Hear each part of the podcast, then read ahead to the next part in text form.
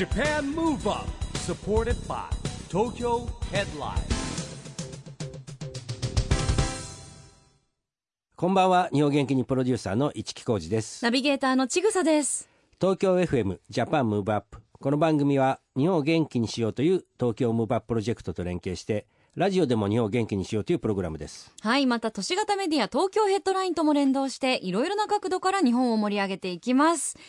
さあ、市木さん、はい。市木さんはね、いろんな肩書きをお持ちですけれども、最新の肩書きっていうか、まあ、えいろいろ最日々アップデートされるじゃないですか。増えたり、はいはい。なんか変わったまあ変わっり。たりね。まあ顧問とかは増えたり、うん。えー期間が終わったりとかありますからね、うんうん。うん。最近はどんな感じですか？最近の新しいのって何ですかね？今準備中みたいのは SDGs ピースコミュニケー。ションプロジェクトこれね今あのどういう形にするかっていうのをですね、うん。えーまさに進行中なんでね。なるほど。じゃあ、近々皆さんに発表できるように、来年あたり、はい。あの、SDGs ピースコミュニケーション、はい。メディアセントラルエグゼクティブプロデューサークリエイターみたいなすごいカタカナのいやもう肩書きが増えそう。名刺に。入らないから短くいかないね、短めでお願いします。はい。覚えられないんで。はい。さあ、今日のゲストなんですが、この方もいろんな顔をお持ちですよ。 EXILE、USAさんです。そうですね。 USAさんは、えー DANCE EARTH っていうですね会社の CEO もやってますし、うん。パフォーマーでもあるし、まあ、旅人、うん。えー国連の WFP のサポーター。それからねテキーラマエストロ、E ダンスアカデミーの主任講師。もっとあるんだけど、まあこれもう本当にいろんな顔持ってますよね。ねえ、今日もどんなお話が聞けるのか楽しみです。この後は、 EXILE、USAさんのご登場です。JAPAN MOVE UP, supported by, TOKYO HEADLINE。この番組は、東京ヘッドラインの提供でお送りします。JAPAN MOVE UP それでは今夜のゲスト、 EXILE、USAさんです。こんばんは。こんばんは。よろしくお願いします。よろしくお願いしくお願いししま。ます少しご無沙汰ですね。はいえー昨年の大阪の松原マルシェの公開録音の時にご登場いただいはいて以来のはいご登場でございます。はい。一年以上ぐらいですね。まあ、結構あの、ほら、地方に行くときにダンスアスト行くことが多かったですからね。あの、宇佐さんといえば、本当岡山とか愛知の一宮とか、はいもうあの、登録、いろんななんか、広場とか、ね空の下とか、はい なんかいろんなところでダンスア。スです。あそうですね。確かに地球を感じるロケーションでお話伺うイメージですけど、今日はスタジオで、はい。はい、久々のご登場ということでよろしくお願いしおます。願いします。あの今もね結構ダンスアースだから地球を感じるところでお会いするイメージってありましたけど、本当にあの宇佐さんはいつもこう世界中をね飛び回られて、い、ろん。な地域のダンスをこう体で感じて伝えてみたいなお仕事もされてますけどはい。今年はコロナ禍で、もう本当例年と真逆の生活だったんじゃないですか？はい。地球がダンスフロアって言ってたんですけど、もう完全にリビングがダンスフロアと化して、自宅 家を片付けて踊れるスペースをやっぱ作りましたね。あ本当ですはかは。ええあと、ネット環境を良くしたりとか、んそういうことで、もう自分がこう目の前にね、近くにあるダンスフロアをうん。作り上げたって感じですね。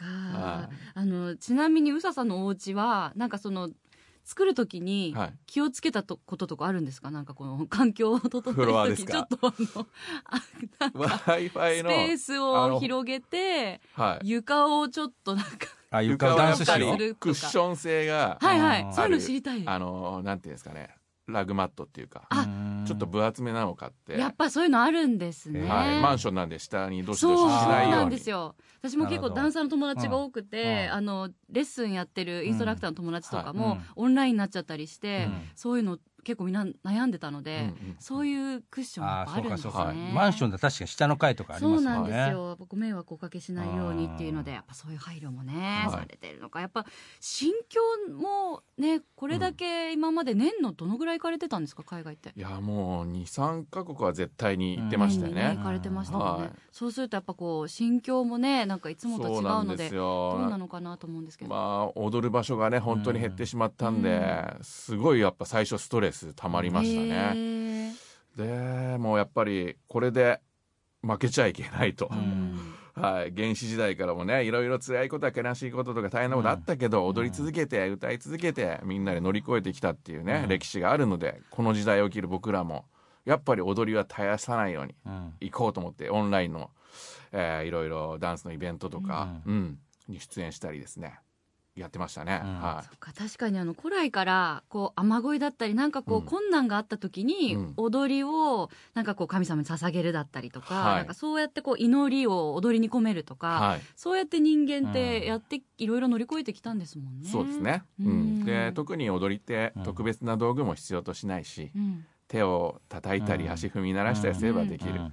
でもこの時代の僕らはこういうインターネットとか、うん。こういうオンラインっていう素晴らしいものを持っている時代に生まれたので、それを駆使してもっともっとただ分断されるんだだけじゃなくてつながっていきたいっていうね、思いはダンスに込めてますね今。なるほどね。うん。でまあ宇佐さんもいろんなことやってて、はい。えー、6月には踊る野菜プロジェクトはい。これどんなどんなプどんなロジェクトこれはですねやっぱり農業も楽しく、うん。えー参加できたらいいなっていうふうに思うようになって、うん。えー僕らが踊るみたいに野菜たちも植物のダンスがあるんじゃないかなって思って野菜にも音楽を聴かせたりですね。種まきを音楽をかけてあの僕ら EXILE の曲の「 Choo Choo TRAIN」のはい。一列になってぐるぐる回る動きがあるんですけどあれを畑で一列になってみんなで下に行った時に種をまくっていうのをやったんですちょよ、ね。うどいい。いやなんかねこのダンス語に通じる今度ね やっぱりもしかしたらなんかあるかもしれないですよね。はい。うん。それでその後に、うん。えー畑にソーラーパネル設置してあるスピーカはいーを置いて24時間枝豆に音楽を聴かせてですえね、ー育てて。うん。で収穫祭でうん。お祭りをやるっていうなるほど。踊る野菜をプロデュースしました、え収穫はまだ？もうもう終わりましてはい。冷凍で EC サイトで販売しました、う出販売されてるんですよ。荷もされていると、はい。えお味はいかがですか？味はですね本当に甘くて美味しくて、うん EXILE メンバーとか TRIBE メンバーにも配ったんですけど、はい。おかわりするメンバーがずっと出演しました、それなんか聞いたことあります。本当に音楽とか聞かせると、なんかこう野菜とか果物の中の成分に影響があるってうん。一そうなんです説よねまあでがる LDH、LDH ファームとかってね会社組織まで作って真剣にやってますからね、うん。これ品質も大丈夫なんですよ。うはい、さらにあの10月には東京大盆踊り大会、はい。はい。こちらも宇佐さんオンラインで開催されました。そうですね。これは本当に迷ったんですけど、やっぱり今年本当に皆さんが大切にしてきた祭りが続々と中止になり、うん。やっぱ祭りは終わっちゃダメなんですよね、ん。そうするとやっぱ元気がなくなるしみんなが集まれなくなったことですごく気分がめいるじゃないですか、うんだけどまあオンラインって絶対集まったら楽しいはずなんだけど、うん。オンラインでもこの踊りのうん。祭りの根を絶やさないで火を灯していこうっていうことでやりましたね。いや僕ね、はい。その考え大賛成でやっぱりこう継続することって大事じゃないですか、はい。形が変わってもよくてまた元に戻ってくるときにねはい。あのリアルとあのオンラインと融合していけばいいと思うんですけどもはい。なんか絶対ね気分的には工夫を凝らしてこんな時代でもやったんだっていうのはねうん。すごく大賛成で、はい。えーこれ僕も見させていただきましたけど、まあ、東京都もね、はい。去年はだってリアルでやってましたもんね。そうですね。ん。駒沢公園の方で開催しましたね。でこれは本当はオリンピック・パラリンピックも行われる予定だったじゃないですか、はい。伸びてもこの東京の踊りのこうこうなんて一つのね新しい踊りしていこうっていうプロジェクトですもんね。はいだから今年ね継続してやったってすごい僕意義があると思うんですよね。うんうんうん宇佐さんがプロデュースした新しい形のネオ盆踊りをうん。披露はいということで、い。かがでしたか？いやーでもやっぱりこのオンラインの向こうで全国でうん。踊ってくれてる皆さんがいると想像しながらね、踊れたのですごく楽しかったですし、えー、とゲストで、えー昔からずっと一緒に踊ってる牧大とまっちゃんが来てくれて、久々にまあ一緒に踊ったりとか、まあ、盆踊り自体ね一緒に踊るのは初めてだったんですけど、すごく楽しかったですね。うん。その僕がプロデュースした新しい盆踊りネオ盆踊りの、えーネオブレイクスっていう、うん。ネオ盆踊りブレイクスっていうものがあるんですけどそれは僕らがヒップホップを、えー90年代踊ってきたものを盆踊り風にアレンジした踊りなのですごくその当時の、うん。えーノリをね3人で出せて楽しかったですね。うーん。反応も周りの反響とかも大きかったですよね。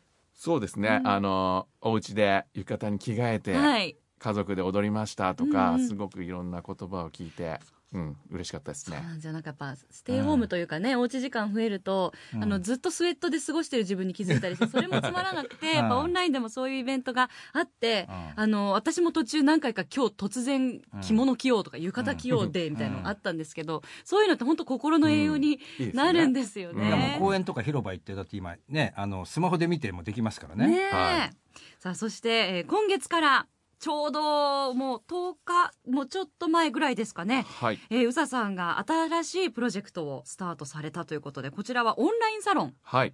ダンスアースキッズということで開設されましたこれはどんなサロンなんですか、そうですね。やっぱりこのコロナ禍で分断されるのではなく、つながっていきたいという思いでですね、えーオンラインで、えーダンスでつながれるサロンを作りました。うんまあ、ダンスアースキッズっていう、まあ、キッズって入ってるんですけど、えー子供だけに、えー限らず大人も、えー子供もみんな、えーまあ、子供たちはダンスを覚えたりとかいうレッスンがあったりとか、大人たちはちょっと運動不足解消したいなっていうだけでも参加してもらえるようなサロンを、えー作りたいと思って、はい、立ち上げました。う、うんん。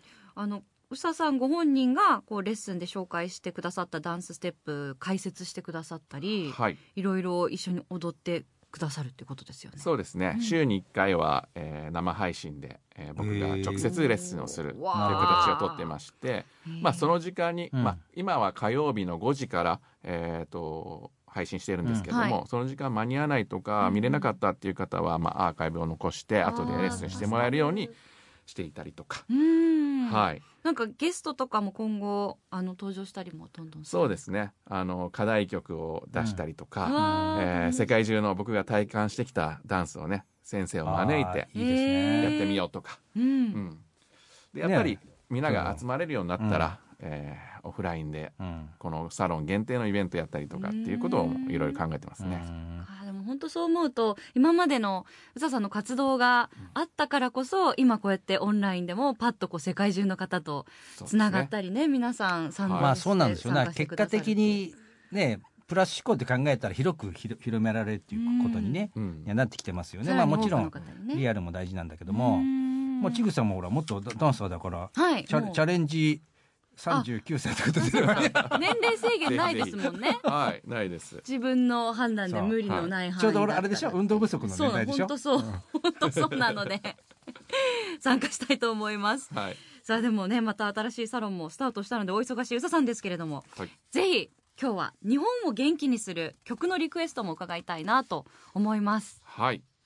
えー今日紹介したいのはダンサースパーティーのネオジパングブレイクスです。おおこれはなぜ選んでくださったはいんですか、これは先ほどお話ししたあの東京盆踊り大会の、えー中でですね、はい。ネオ盆踊りをやったんですけれどもそこで使った曲ですね、はい。ヒップホップを和楽器でアレンジしたものになっております。はいそれでは宇佐さんからの日本を元気にする一曲です。ダンサーズパーティーネオジパングブレイクス。Japan Move Up かっこいいですね、やっぱ体が動きますか自然と。そうですね。ね 踊りたくなりますね。なんかこん血湧き肉踊る感じはい。しますが、よささんからの日本を元気にするリクエストをお送りしたのは Dance Earth Party ネオジパングブレイクスでした。さあ今夜のゲストは EXILE うささんです。後半もよろしくお願いします。よろしくお願いします。さあうささんは本当国境とか人種言葉を超えてダンスで世界とコミュニケーションを取られてきたわけですけれどもやっぱり今もねなんかこう世界中で分断とかうん。叫ばれてて、はい。あのいろんなところで人た人々がこう分かれていくようなね状況もありますけれども、やっぱダンスって一つの共通言語ではい。一つになれるきっかけでもありますよね。そうですね。やっぱり僕は今まで何十カ国も旅して、えーいろんな人と踊ってきましたけども踊りでつながれなかったところはないのでね、それは自分の体で僕も証明してきたし、えーこのダンスの力をですね、もっともっと世の中に生かしたいなっていうふうにすごく強く思ってますね。うん。あのもともとねこの番組があの SDGs ピースコミュニケーションっていう今テーマ変えてるんですけども、はい。もちろんその中に実は ÜSA さんも参加していただいてたはい。もともと beyond 2020 NEXT FORUM ってあのオリンピック・パラリンピックのね公認プログラムで活動してきたわけですよ。その中で出てきた言葉がこのピースコミュニケーションなんですよ。うん。ね、でまさにその一つの象徴がダンス語っていうことで、まあ、いくつかもう基本なことはできてますもんね。そうですね。でこれを国連に提案に行こうぜって言ってたらちょっとこういう状況になっちゃったと。はい。いうことで今らあのまた来年に向けてのね再開を今こう目論んでるんですけども、うん。はいそうなんですね。あの番組ではこう日本から世界へ発信するコミュニケーションによる社会課題解決に向けたその SDGs ピースコミュニケーションというのをテーマにしてるんですけどぜひ ÜSA さん今回 SDGs ピースコミュニケーション宣言というのをはい。いただければと思います。あの何回も番組にご登場いただいている ÜSA さんですけど、ボードがね、はい。あの微妙にこう時代によって宣言していただく内容が変わっているので、はい。今回の宣言は初めてです。はい。お願いします。はい SDGs ピースコミュニケーションに向けて EXILE ÜSA はダンス語を作る。はい、おーダンス語を作る。そうですね。まあのあダンスは結構基本的なのできてますよ。なん今何パターンぐらいできてるんでしたっけ？今は本当にえっ、と基本ですけどまあ10個ぐらいの言語はできてますうねん。はい、というのもまあこう踊ればみんなが心がつながれるっていうのはうん。分かっていることだと思うんですけれどもこれをリアルに言語化していくという、うん。手話とか、まあ、ベビーサインとか、はいはい。ああいうように体を動かすことによって何がその人が考えてるか何を伝えたいかっていうのが分かるようなダンス語を作る、っていうことは僕夢があって、うん。えー WFP のサポーターの活動でですね、えー美味しいダンスっていうものを作ったのをきっかけに、えーその他の言語も一つ一つ増やして、ん100言語ぐらい作れたら国連にプレゼンしに行こうっていうね、計画が あるんですよね。もうそれは世界共通の、はい。もう本当にどいこでも通じるダンスそうじゃん。だってまあそういうことですよ新しいこう表現方法だから、そうですね。例えば今一つお見せいただける言語で言葉ってありますか？ラジオで見せるんですか、うん。説明します。美味しいダンスっていうのはまず一つあるのがあの食べるっていう動き。まあ手に何か食べ物を持って口に持ってくるっていう動きが食べるっていううん。ジェスチャーだと思うんですけども、まあこれを右手左手右手左手。交互にそれぞれの国ではお箸だったり手だったりスプあーンフォークだったりうん。するかもしれないんですけど、そのやり方は自由で食べるっていう動作をあ。4回やって、そして美味しいとほっぺたをちょっと触るっていうね。あベビーサインとかでもあると思うんですけどそれをやりながら体を一周回せてうん。回してお腹がいっぱいになるとお腹をさせると思うんですけどうん。その動きをやってうん。最後に「いいね」を2つで美味しい。ね。この4つの動きで美味しいっていうダンスの意味になりますね。へえ空を掴んで口に持ってって、は美味しいほっぺた。触ってでおお腹いっぱい。腹さすってお腹いっぱい。いでいね。あ簡単。うんすごいよね。世界の言語って何語カ国語ぐらいあるか知ってます？え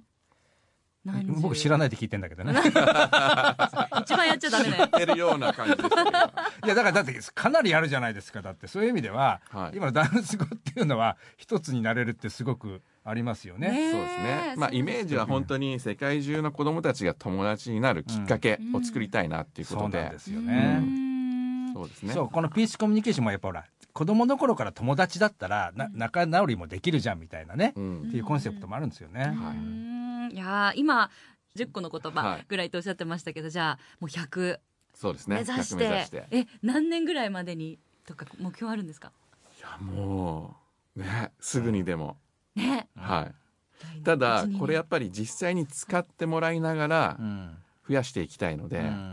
少し時間はかかると思うんですけども、うん。まあ SDGs 達成のうん。2030までにね、お。うん世界中の子供たちがダンスを使って会話してるみたいなしてるみことたいなすごいな。話話してて思いました、はい。もうちょっと早めよう、え。ー2025年がはい。大阪で万博あるんですよ、はい。SDGs のテーマに、はいここにそういう世界の子供たち集めようみたいなこう絶対アクションもあるから、はい。2025年までに作りましょうよ。いいですね。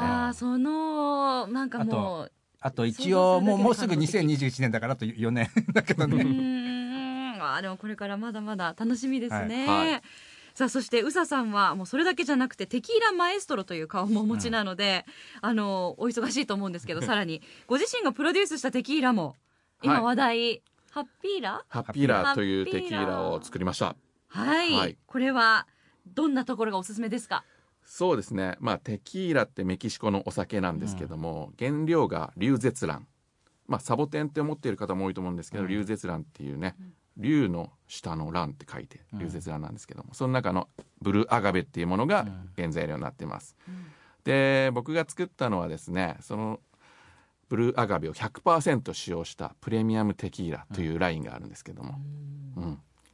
濃度が高いですね、おい美味しいですよ。僕はもう何度も飲んでますから。一般的なものは濃度どのくらいなんですか？そうです。ね51%以上使っていればテキーラはへ OK ーという決まりがあるんですけどはい100%で。100%, だとなんかこうやっぱ深みがやっぱ全然違うりそうですね。味わいもスムースで甘みがあって美味しいですし、うん何よりもやっぱり楽しくなるハッピーになるお酒ですね、まさにハッピーラですもんね。そうですね。ついつい飲んじゃうんですよ。お酒の人は特に女性もついつい飲んじゃ。って美味しい美味しいって何杯も飲んでましたよなんか。気をつけなきゃいけないぐらい美味しい、うんそうなの。えー、そうなんですね。やっぱり世界中でいろんなお酒飲んで踊ってきたんですけど、うん。テキーラがやっぱり一番心が開けて踊れるお酒だったので、その思いを込めてですね、えーさらにそれを飲みやすくてスムースにしたらより多くの人に楽しんでもらえるんじゃないかなという思いでハッピーラを作りましたね。ううん。ん。おすすめの飲み方ありますか？私ショットとか、はい。なかなかきつくていけないんですけど、そうですね。まあな人でも、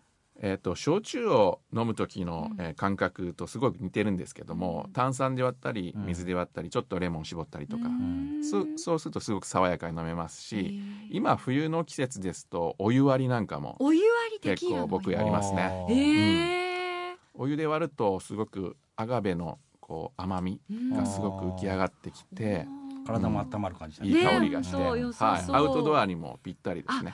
確かに、うん。いいですね。なんかちょっと冬景色とそうなんですよ。アウトドアってだから大人のキャンプって一回宇佐さんとやってあのスノーピークのキャンプはい場で、はいはいこれもね今キャンプは盛り上がってきたんでねまたやりたいですようねん。ねえもう本当換気キャンプに100%だからお踊りとテキーラいいですね、はい。楽しいですね。ソーシャルディスタンスで。はいわかりました。あの換気取る必要ないんでねもそうですもんね。もうナチュラル換気ですからね。ナチュラル換気ですずっとね。いや本当にあのコロナ禍でも精力的に活動されててパワーもらえましたね。市木さん、はい。今日も。宇佐さん本当にどうもありがとうございました。ありがとうございました。たぜひスタジオにも遊びにいらしていただきたいと思います。はい。またお願い収録も行きたいですよ早くね。そうね、あ、そうだ、ねあの公開録音もね、はいまたいろんはないエリアに遊びに行けたらいいなと思います。その時はぜひお付き合いください。はい、よろしくお願いします。今夜のゲストは EXILE ÜSA さんでした。ありがとうございました。ありがとうございました。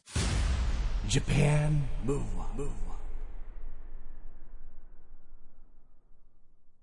ここで毎月第2月曜日発行のエンタメフリーペーパー、東京ヘッドラインからのお知らせです。東京ヘッドラインのウェブサイトでは、ウェブサイト限定のオリジナル記事が大幅に増加しています。最近の人気記事は、年内で解散の e ガールズ、生配信で今の気持ち、e ガールズでよかったって、毎日そういう思いが増していく。 SixTONES・ジェシーと運命の女性のドラマティックなウェブ限定ムービー公開。天然のピンク色が可愛すぎる。ルビーチョコを堪能するなら、ホテルのアフタヌーンティーが正解。池袋の街が不思議な世界に？映画、君は彼方で初共演。などがよく読まれていました。その他にもたくさんの記事が毎日更新されていますので、ぜひ東京ヘッドラインウェブをチェックしてくださいね。Japan Move Up 今日は EXILE ÜSA さんに来ていただきましたけどもねえあの世界にはなんと言語が3000から7000あると言われてるってことなんですけども、はい、先ほどのね、あの、ええ。一木さんのわからないまま聞いた質問の答えですね。すよ。だけど3000から7000って4000も幅あったら 結構幅ありますけど、うんまあでも最低でも3000あると思ったらやっぱすごい国の数よりってことですよねだからね、ん。なんで宇佐さんのねこうダンス語。うんちなみにちぐさは何カ国語喋れます、2カ国語しかあなんだ？あんま変わんないじゃん。ないんです。本当ですね、3000から7000もあるのにね、ちょっと頑張りたいと思いますし、宇佐さんのダンス語も私もうん。ね学んでいきたいなとうん。思いました、ダンサーだからね元ね、うん。はい。また遊びに来ていただきたいと思います。さあ、 Japan Move Up、今週はお別れのお時間です。次回も元気のヒントたくさん見つけていきたいと思います。はい。これからもみんなで知恵を出し合って日本を元気にしていきましょう。はい。 Japan Move Up お相手は一木広治と。ちぐさでした。この後も東京 FM の番組でお楽しみください。それではまた来週。 Japan Move Up supported by 東京ヘッドライン。この番組は東京ヘッドラインの提供でお送りしました。